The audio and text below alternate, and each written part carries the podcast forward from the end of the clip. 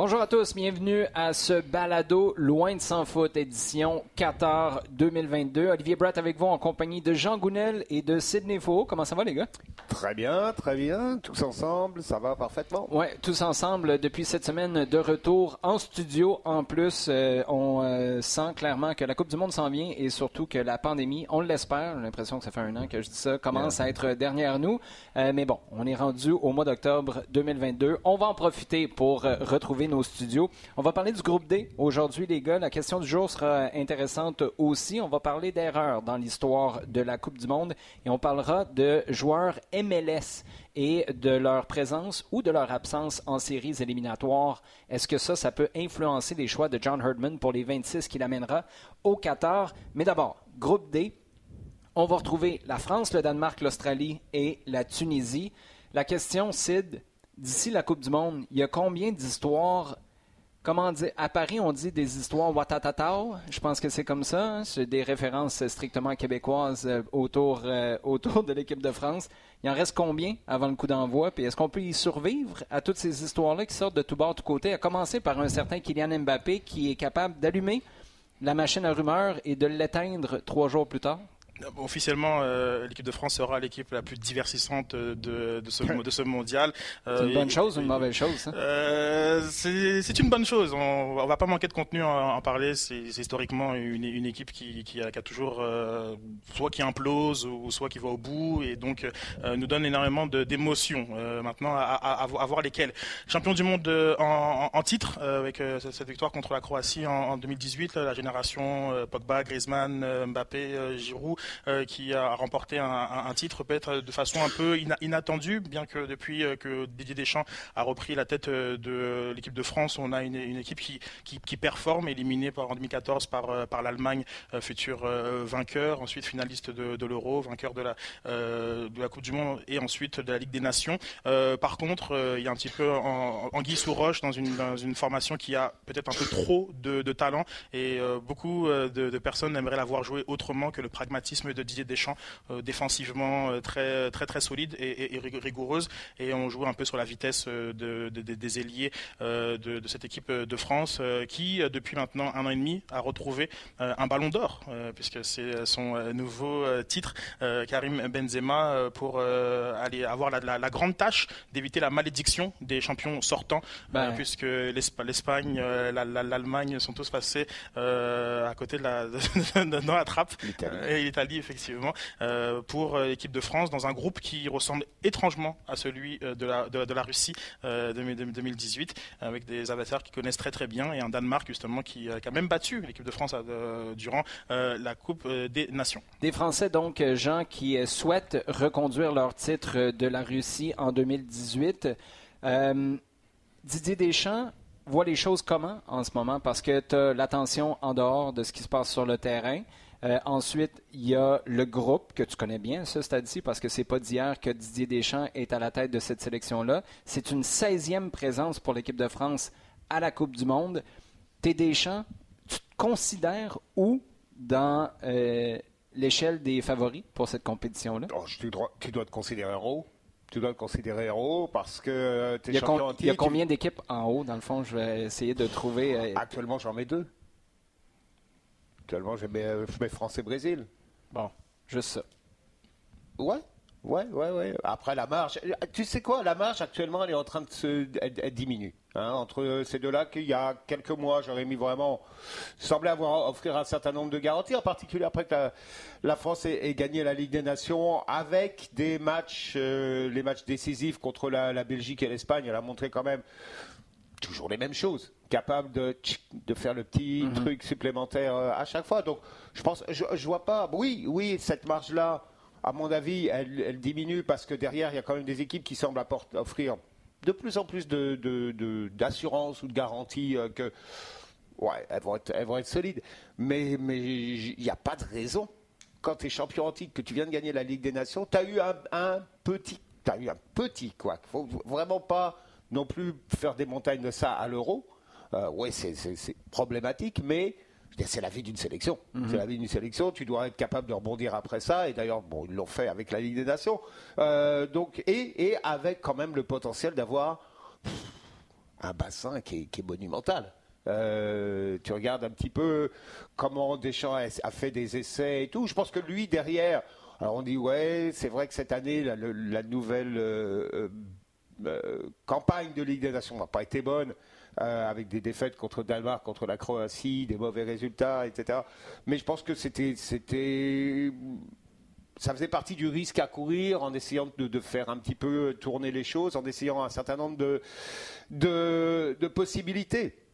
Euh, donc je pense que dans l'optique de Deschamps, tu es pas mal en haut et je vois que tu, dois avoir ton, ton, calendrier qui est pas mal prêt. Euh, pour durer un mois. Le Danemark, de manière générale, a son billet de saison pour affronter euh, l'équipe de France. Ça fonctionne comme ça. Sixième présence au tournoi pour ceux qui ont été champions d'Europe en 1992. On parle beaucoup de ce qui s'est passé avec Christian Eriksen euh, à l'Euro l'an dernier. Une histoire extraordinaire. Est-ce qu'on donne trop de poids, Jean, à cette histoire-là? Parce que j'ai l'impression que l'humain, puis moi je le vois un peu comme ça, c'est peut-être parce que c'est ce que je souhaite, mais l'histoire humaine a été transposée directement aux sportifs. Est-ce que c'est un raccourci qu'on peut faire, qui peut vraiment arriver, ou est-ce que c'est deux histoires séparées et euh, le retour de Christian Eriksen n'est pas à ce point porteur sur le terrain? Non, je crois que c'est un raccourci qui, est, nécessaire, qui va de soi, euh, à partir du moment où c'est quelque chose d'aussi intense et d'aussi prenant et d'aussi interne à mhm. la sélection où tu, as parfaitement senti, et tu le sentirais dans n'importe quelle sélection à laquelle ça arriverait, euh, à quel point tout le monde s'est senti euh, interpellé et, impliqué euh, et, émotionnellement pris dans cette histoire-là, que ce soit au moment où son accident est survenu, qu'au moment de son retour. c'est forcément quelque chose qui appartient à la vie de la sélection. Ça, ça tu, c'est un bagage. C'est pas quelque chose qui vient avec. Est-ce que c'est l'évidence pour toi, Jean, que le Danemark est le deuxième favori pour sortir de ce groupe-là? Oui. Ouais, euh, sur les derniers résultats, on peut même euh, poser la question est-ce qu'ils ne termineraient pas devant la France? Parce qu'ils viennent de les battre. Euh, à mon avis, ils, ont dans leur tête, dans leur système, plus de certitude même que, que l'équipe de France. Eux, ils savent très clairement où ils vont, euh, avec quelle équipe, quel système. Il n'y a pas de questionnement sur la profondeur du milieu de terrain ou sur le positionnement de un tel ou un tel, ou la façon dont tu vas aborder tel ou tel match avec tel système, etc. Je pense que c'est assez clair dans leur tête où ils vont et, euh, de quelle façon. Euh, on parle régulièrement dans ce podcast de toutes les équipes et en particulier des favoris avec plusieurs points d'interrogation. Mhm. Je ne vois pas beaucoup de points d'interrogation dans cette équipe-là. Je pense qu'elle ne présente pas de, de faiblesse euh, apparente et qu'elle se bonifie même. Et ça, je pense que c'est plus le point qu'il faudrait noter maintenant. C'est plus tellement de dire que c'est un outsider, c'est de dire que deux demi-finalistes à l'Euro, c'est une équipe qui s'est encore bonifiée. Donc, euh, je pense que cette euh, Coupe du Monde-là est une occasion phénoménale pour le Danemark. Bon, si tu mets ta casquette de supporter des Socceroos euh, avec tout ça, Sid, je sais que tu en as plusieurs à la maison. Euh, tu en es à une sixième participation là aussi au tournoi, comme les Danois, mais tu n'es pas à l'époque Tim Cahill. Euh, tu as donné des ennuis un peu à la dernière Coupe du Monde à la France, qui a été obligée de trouver le moyen de débloquer les choses en fin de rencontre. Ça, c'était en tout début de tournoi. De savoir que la France et le Danemark sont largement favoris pour passer au prochain tour. Est-ce que c'est décourageant ou libérateur? Je pense que du côté de, de Graham Arnold, on n'est pas, pas, forcément content de ce, tirage. Deux équipes européennes euh, qui est très structurées tactiquement et que de, l'expérience de, la compétition.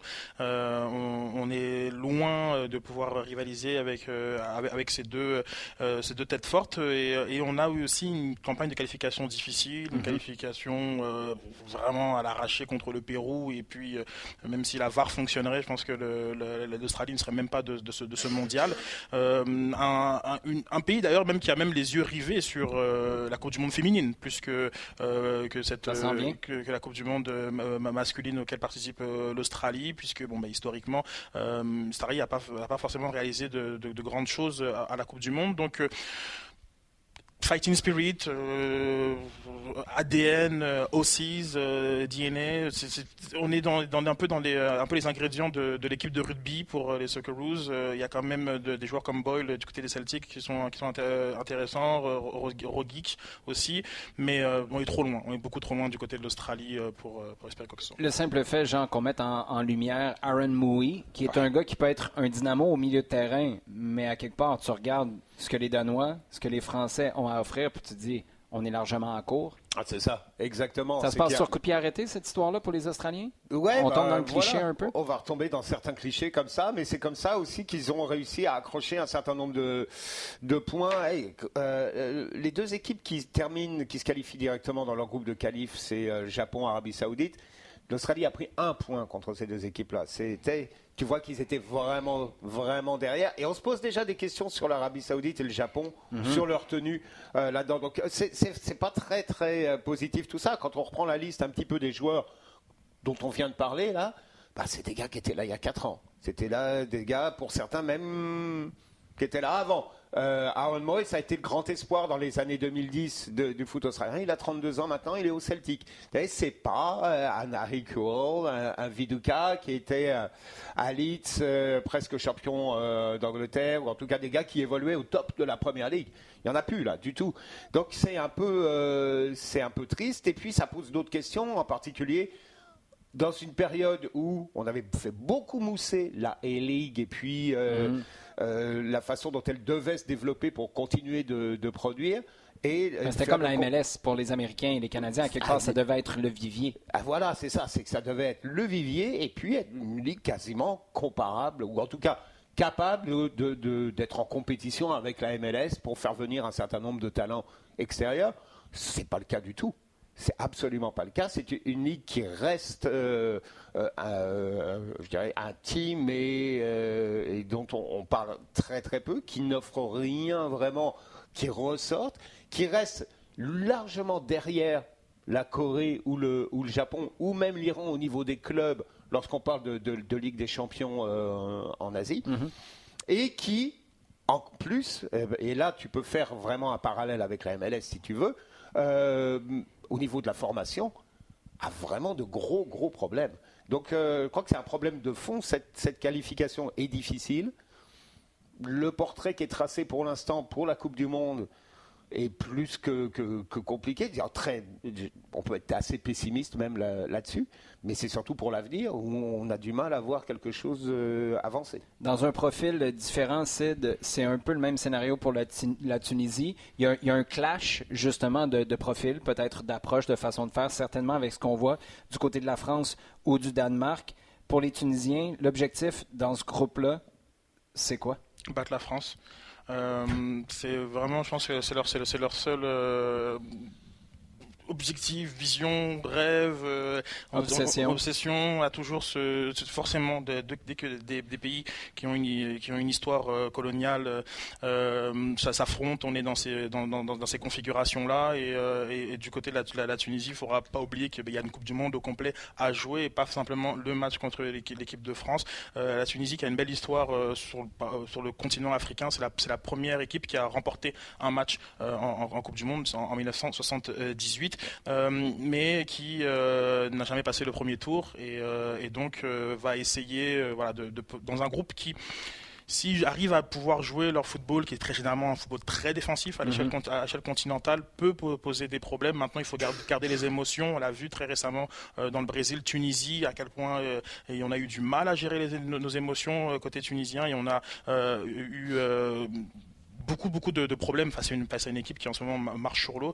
Euh, les Brésiliens, certes. Euh, par contre, voilà, il y, a du talent, que ce soit Jaziri, ou, ou, Wabi Kazri. C'est un joueur que j'adore, qui a euh, une saison compliquée à Saint-Etienne l'an dernier, mais qui arrive toujours à, rayonner d'une manière ou, d'une autre et à peser sur, les rencontres. Donc la Tunisie qui est passée complètement à côté de, sa Coupe d'Afrique des Nations, qui même s'est qualifiée dans, le, dans les barrages d'Afrique un peu bizarrement. Le Mali, enfin, un, CSC lunaire de, des aigles euh, a, permis de, passer. Euh, c'est aussi les aigles d'ailleurs euh, dans, les petits surnoms africains, mhm. les, aigles du, Mali, les aigles du Carthage pour la Tunisie. Donc voilà. Donc le match de la France, forcément, ce sera, c'est dans, dans, toutes les têtes. Et, ensuite, on, il faudra jouer l'ensemble du mondial pour les, euh, la Tunisie. Les aigles en Afrique, c'est les Rough Riders de la CFL. c'est la seule et unique fois, première et dernière fois que vous entendrez ces parallèles faits. Un dernier petit commentaire peut-être justement sur Wabi Kazri. Jean, on parlait d'Aaron Mouy du côté de l'Australie. Euh, bon, c'est un gars qui va tirer les ficelles, c'est un gars qui joue dans un bon club, est en, est en Écosse avec Celtic, tu le disais. Mais Wabi Kazri est capable sur une action de faire une différence monumentale dans un match où tu peux ne pas exister. Et ça, c'est un gros atout pour la Tunisie. Oui, euh, oui le problème pour la, Tunisie, c'était d'arriver à le mettre en situation de, mhm. jeu. Et euh, oui, parce que lui, effectivement, peut, sur une action, te débloquer un match. Et c'est une équipe qui est capable d'encaisser un certain nombre de, disons, euh, un certain taux de pression de la part des adversaires qui, qui, est assez solide, comme disait euh, Sid. C'est une équipe qui, est bien basée derrière. Le problème était de faire parvenir les ballons vers l'avant. Ils sont. Alors, euh, euh El Kadri est en train de travailler sur justement ce lien qui existe au milieu. Il y a, euh, avec euh, avec Laïdouni, il y a des joueurs qui sont capables de, le faire. Est-ce que cette préparation-là va arriver à temps? C'est un peu la question. Euh, écoute, un bon résultat contre l'Australie, après, pourquoi pas? Il restera le dernier match pardon, contre la France, et là, effectivement, tu, joues tout là-dessus. Donc, euh, ouais, pourquoi pas? Ça semble pas facile du tout, mais effectivement, il y a les individualités pour. Il y a des individualités. Est-ce que tu es capable de rentrer ça dans un, un projet global qui va durer sur ces trois matchs-là, au moins? Je ne sais pas. Question du jour maintenant, les gars. Sid, on va commencer avec toi. Quelle est la plus grande erreur de l'histoire de la Coupe du Monde? Il y en a eu quelques-unes, puis tu n'as pas le droit de dire d'avoir une Coupe du Monde au Qatar.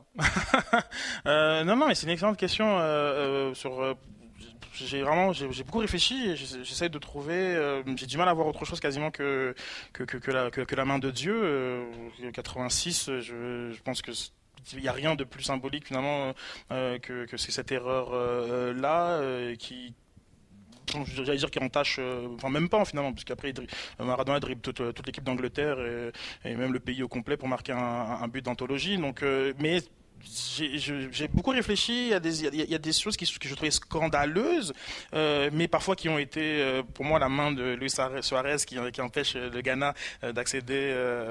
mais elle est sifflée, et puis après, Diane rate son penalty. Mais, mais non, je pense que oui, pour moi, c'est Maradona contre l'Angleterre. Jean? Moi, je crois que voilà, il est là. il y a eu, pareil, comme, comme, comme si j'ai fouillé. Les poteaux, il y, a la, finale, il y a la finale Angleterre à Allemagne avec ce ballon qui rebondit sur la ligne. Et rentré, pas rentré, l'arbitre de touche et tout. Mais. on a juste à regarder cette, cette rencontre-là en 4K et on va avoir la réponse. Elle n'est pas rentrée.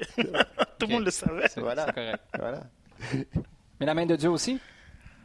Ah, alors, la main de Dieu, oui, ben, alors, la main de Dieu, c'est bien parce qu'elle pose le, questionnement, et d'ailleurs, elle a amené le questionnement sur le rôle de l'arbitre, le rôle de l'assistant, la relation qui existe entre les deux, et euh, parce que ça a été compliqué, la, façon de communiquer et qui doit dire quoi, qui doit faire quoi. Mm-hmm. Il y a quand même eu, après, un certain nombre de, questionnements, et ça a d'ailleurs abouti lorsqu'il y a... Euh, des règles, il y a eu un, certain changement de, règles euh, entre 90 et 94, donc plusieurs années après, et de consignes qui ont offert, et ça c'est le début des consignes plus larges données aux arbitres assistants. Mm-hmm. Et dans cette optique-là, moi je dirais, plus près de nous, 2010, Allemagne-Angleterre, le but de Lampard, le non but de Lampard. Euh, donc cette frappe qui frappe la transversale, qui rentre à l'intérieur, qui ressort, on continue à jouer, l'arbitre l'a pas vu et tout. Pourquoi?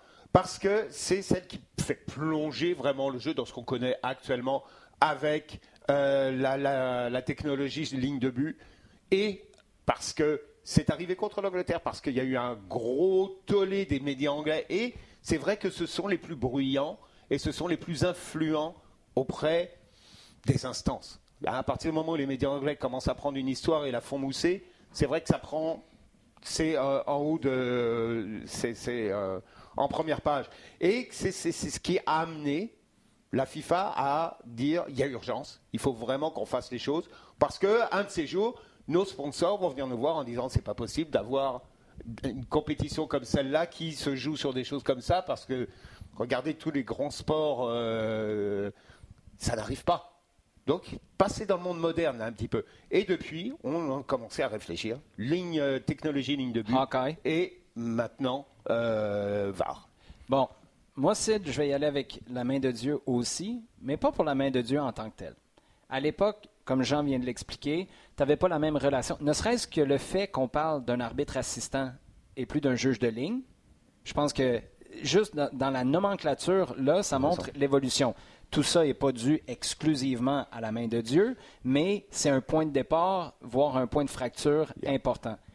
Moi, c'est le fait que la FIFA utilise encore ces images-là pour glorifier Diego Maradona. Mais vous êtes où, là? T'as fair play partout, puis tu utilises encore ça comme image, tu devrais te cacher en dessous d'une roche. Faites-le en Argentine si ça vous tente. Que la famille de Diego Maradona fasse des t-shirts, c'est correct.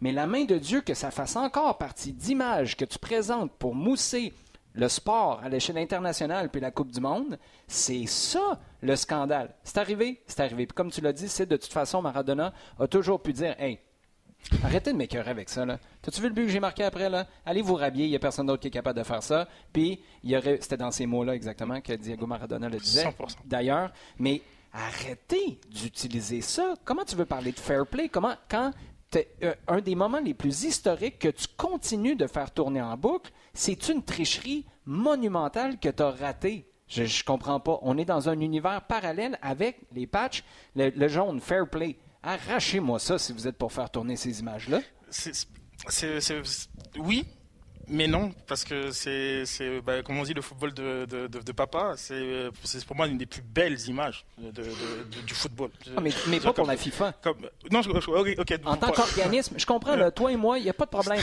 C'est Oui, c'est iconique, puis euh, même, euh, même les Anglais, curieusement, les Anglais qui étaient là se disent Ah ouais, Moi, j'étais là, sur le terrain, là, puis je l'ai vu, la main de Dieu. Mais comme organisme qui se veut l'apôtre de ce qui se fait de mieux, puis de plus rassembleur, puis de plus clean, on s'entend que ça, c'est, on est à côté de la FIFA, du, du côté de la FIFA de toute façon. Tu peux pas utiliser ces images-là. C'est juste, c'est juste. Mais ça fait aussi partie de ton, de, de ton histoire et de, ton, de, de ta culture. Euh, un match que j'avais déjà, avec Jean, on en a déjà parlé, mais euh, j'ai pas mis ça comme, comme erreur, euh, mais c'est la non-expulsion de, de, Schumacher, ouais. Sur, sur son geste sur, euh, sur mais bon, fait partie aussi genre, comme du match que j'aurais aimé voir en stade, mais je, je la mets aussi très, très, très, très haut dans les, dans, dans, dans les erreurs. Mais après, c'est compliqué. hein. Il y a eu des scandales aussi. Allemagne-Autriche qui ne joue pas, qui font un match nul volontairement. Mais est-ce que c'est tu bon, c'est compliqué. C'est une excellente question, euh, Olivier, sur les sur les erreurs. Il y a beaucoup de choses qu'on corrigerait euh, assu- assurément. T'as-tu vu la FIFA passer Allemagne-Autriche en boucle pour te faire la promotion de sa Coupe du Monde? Ça, Non, c'est- c'est ça, pas ça ça. serait de la Non, promo, non, ça. Non, je- Salutations à Diego Maradona. Tu l'as marqué ton but, c'est correct, mais la FIFA, Mais comme, Donne-moi un euh, break comme le match euh, dans, en Angleterre, euh, euh, à, à Allemagne, euh, ce match-là a aussi fait changer les règles de, de, Mm. de, de la FIFA qui a après décidé vrai, de, que, le troisième match se jouerait euh, en même, en même temps pour éviter les arrangements entre, entre amis, euh, comme, comme, comme il y a lieu. bon là, tout ce qu'on veut cette année, c'est quelque chose qui va faire en sorte que les arbitres vont avoir des micros. Ça, je sais pas si je t'en ai déjà parlé, Sid. Euh, j'aime ça, le faire à peu près aux trois jours. Je t'appelle quasiment pour te réveiller la nuit pour te dire que je veux que, comme à la Coupe du Monde de rugby, Les arbitres. les arbitres micros. soient aient des micros. On passe dans notre dernier, euh, notre dernière portion d'émission, oui. Sélection canadienne. Les joueurs de MLS, on est en série en ce moment. Les joueurs de MLS qui font les séries, j'avais l'occasion de parler avec Joel Waterman la semaine dernière au Centre Nutrilait qui disait, tu sais, d'un point de vue très égoïste, tu veux aller le plus loin possible vers la MLS Cup pour plein de raisons. D'abord parce que ça couronne ta saison régulière, mais aussi parce que ça te garde en jambes si John Herdman est pour t'appeler. Ça, c'est le côté positif d'un long parcours en série. À l'inverse, Toronto FC, pour ne pas les nommer, tu as des internationaux canadiens, des gars qui potentiellement pourraient être appelés par John Herdman, mais qui n'ont pas été écartés des séries tôt en séries éliminatoires, les ont pas fait du tout, et pour certains étaient même blessés. Être écarté des séries, est-ce que ça pèse vraiment dans la balance pour John Herdman, Jean? Est-ce que ça mine tes chances d'être appelé au Qatar? Je crois que c'est une bonne question. C'est une bonne question. Et le- le- le- le- la question se pose effectivement pour Osorio, Laria, Henry? Henry, Kale. Euh, côté Vancouver, Cavallini, Cavallini. éventuellement Gutiérrez. Euh, oui, euh, et, là, on, reste des gens sur les, clubs MLS parce que ce sont les joueurs euh, qu'on va pouvoir, qu'on peut, cibler facilement. Écoute, c'est embêtant. C'est embêtant. Alors, je sais que les Américains ont préparé un, petit camp pour les joueurs. Même chose pour le Canada, je, te confirme. Voilà, donc il y a quelque chose pour les, les tenir un petit peu, quand même les garder en forme en sachant, qu'est-ce que tu dis, tu dis yoga, ok, prenez une semaine, faites un break d'une semaine, et voilà le programme après que vous allez suivre et qu'on va, sur lequel on va travailler pour vous mettre en forme. Donc c'est bien. Maintenant, ça pose une autre question. Jusqu'à quel point la fidélité de Honman par rapport à son groupe, et ça a été un leitmotiv de toute la qualification et de tout le discours autour de, cette sélection. Jusqu'à quel point tu dois être fidèle à ton groupe Quand tu dis ton groupe, c'est celui qui t'a amené à la Coupe qui t'a amené. Jusqu'à quel point tu vas suivre en te disant oui, mais il a fait tant pour l'équipe, etc. Quand le questionnement il est là, parce que c'est vrai sur la forme actuelle et sur la dynamique qu'ont certains joueurs, eh ben, je suis pas sûr que je prenne un Henry. Je suis même pas sûr que je prenne un Osorio. Pourtant, il a été là, il a été titulaire régulièrement, il a débloqué des situations. Mais je pense que ça peut être un questionnement. Est-ce que ça devient un prix d'égalité, en quelque sorte, euh, l'absence des séries? Ben, Un Waterman qui est en train de jouer des matchs extrêmement compétitifs, donc déjà comme sans parler de l'ensemble de, sa saison qui est supérieure à celle de Henry, euh, et qui est, encore en, rythme dans, euh, en ce moment. comment il peut ne pas passer devant euh, un Daniel Henry si la, la, question se pose sur, euh, sur euh, un, pied d'égalité. Sur le sportif, sur, le, sur le sportif totalement, parce qu'il il a, il a, un rôle important dans le leadership dans les, dans les vestiaires qui a été souligné à plusieurs reprises par Erdmann et d'autres joueurs. mais ça pose vraiment, on parle vraiment de 6-7 joueurs de, de, la, de la sélection qui n'auront pas de, de, football dans les jambes quasiment pendant 4 semaines. donc oui, c'est bien pour soigner les bobos, parfois, la, parfois la, et la santé mentale, très bien. Par contre, moi je pense que c'est un désavantage complet sur l'ensemble de la planète soccer qui continue, elle, de jouer et on aura euh, évidemment le, risque de blessure pour, pour certains euh, joueurs. Il y a des hécatombes un peu, partout, oui, mais des joueurs qui seront dans un état de forme optimal euh, dans une Coupe du Monde qui est en cours de saison. On est, quand même aussi, on, oublie un petit peu, comparativement à celles qui sont en fin d'été après 55 matchs dans, les jambes, cette Coupe du Monde-là vient en cours, de, saison. Donc je pense que Jonathan l'a dit, il ne s'est pas caché, il a vraiment mis l'avant euh, Toronto, mais on oublie aussi un peu Vancouver. Mhm. On a Sinclair aussi qui vient de se faire éliminer euh, du, côté de, Minnesota. Ça fait quand même beaucoup de joueurs euh, qui n'ont pas de football et, ça peut être compliqué. Et quand tu dis quatre semaines sans ballon dans les jambes, ça c'est avant de retrouver le groupe c'est pas, c'est parce que ça s'est terminé. C'était quoi? C'était le 9 octobre, le, jour de décision.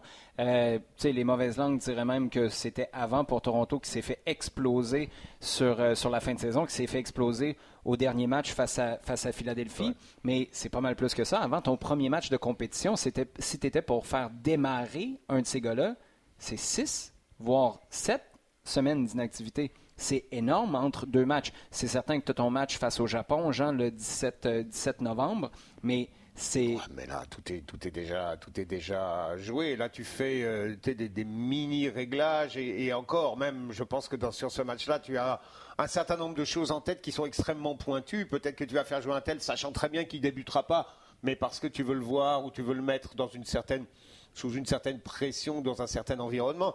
Le dernier match, c'est vraiment des mini réglages, c'est vraiment du micro, euh, euh, de la micro direction et, euh, tous ces paramètres-là auront été décidés avant. Jonathan Osorio, juste en, terminant, tu en parlais tout à l'heure, Jean, c'est celui qui me fait un petit peu plus sursauter parce qu'il y a quand même un, facteur X, pas que je suis en désaccord avec toi, mais ça, ce serait vraiment un exemple parfait d'une réalité en club qui vient largement affecter ta réalité en sélection, dans ce cas-ci, une absence potentielle au Qatar. Moi, je pense qu'on va le retrouver, mais s'il devait être absent, à quel point ce serait une surprise pour toi, Sid? je pense que la loyauté est, une valeur très très forte de, John Herman et je ne crois pas que des, joueurs clés de la campagne de qualification seront, seront, absents. On finit par euh, comparer des pommes et des oranges à quelque part. Je, suis quasiment certain que sauf si le joueur en lui-même euh, dit euh, je ne peux pas. Et, y a quelqu'un qui a rappelé Scott Arfield ou... c'est encore, encore drôle. Ben, écoute, non, non, mais je veux dire, discussion, discussion totalement. Scott Yeah, Arfield. Pourquoi pas? Tu ramènes Scott Arfield? Je, je me pose la question. J'ai trouvé qu'il a pris Actuellement, qu'il a- je me pose la question. Mais la a- loyauté, ça va dans les deux sens. Donné, si, si tu n'as pas voulu du gars parce que lui, il voulait pas de toi pour, euh, pour un match, là, on peut changer la veste de bord. Ouais. Rabio Oh boy. Là, je- je- moi, je pensais que l'émission était terminée. Alors, la problématique, elle, elle va sur d'autres joueurs aussi. Et, et alors, Osorio, parce que oui, c'est le plus évident. L'arrière. Il part à Nottingham Forest. Ouais. Il joue pas. Il joue pas à Nottingham Forest en février. Pourquoi? Parce que c'est le moment où ils changent d'entraîneur. Ils sont su- et d'un seul coup, ils tombent sur une super dynamique qui va les amener à remonter un pas mêlé. Et il est dans le mauvais train parce que euh, il fait pas partie des joueurs que pour, pour lequel euh, Cooper avait vraiment totalement confiance et voulait relancer. Il joue quasiment pas. Ça fait huit mois. Qui va faire des gros yeux à l'autre équipe? Johnston. Non, bon. mais non, non. euh, Alistair- est pour, pour lui avoir que- parlé à Vancouver, Alistair Johnston m'a dit c'est c'est lui qui a les crazy eyes. Moi, je fais juste Ouais, arriver ouais, après. mais c'est- c'est- c'est c'est une forte personnalité. On est, on est tous d'accord avec ça. À la fin de la saison, donc en- au mois de juin, il repart parce que clairement ça ça va pas. Même au mois de mai, il repart, euh, il retourne à Toronto. Mais clairement, c'est un joueur qui vient de passer 6-7 mois avec un mini, mini, minimum de temps de jeu. Scott Arfield de retour pour la Coupe du Monde, les gars. Je pensais pas parler Écoute, de ça hey, avec vous aujourd'hui. Il est avec euh, Van Bronckhorst le titularise régulièrement. Ouais, j'ai pas dit le contraire. J'ai juste dit que j'étais surpris. C'est loin d'être le plus minable. Fâche-toi pas avec moi. J'ai juste dit que je suis surpris. J'ai pas dit que je suis totalement en désaccord. On pourrait peut-être se garder ça d'ailleurs je- pour. je vais t'appeler maintenant. Ouais, 3 ok. heures du matin. On va faire ça. Peut-être pas Arfield. 3 heures du matin si c'est l'heure euh, de Glasgow. Peut-être que ça va fonctionner. Sinon, garde-toi une petite gêne. Rappelle-moi le lendemain matin si ça te dérange pas, les gars. Merci. Ça a été un énorme plaisir. Merci à vous d'avoir été à l'écoute. Toujours un énorme plaisir euh, de vous servir cette euh, dose supplémentaire de Loin de s'en foot. On a le podcast auquel vous êtes habitués depuis des années maintenant. À chaque semaine, on a aussi une édition Qatar 2022. C'est ce qu'on vient de vous servir. On vous retrouvera la semaine prochaine. D'ici là, gênez-vous pas pour partager le contenu sur le rds.ca baroblique balado diffusion sur iHeartRadio et toutes vos plateformes préférées.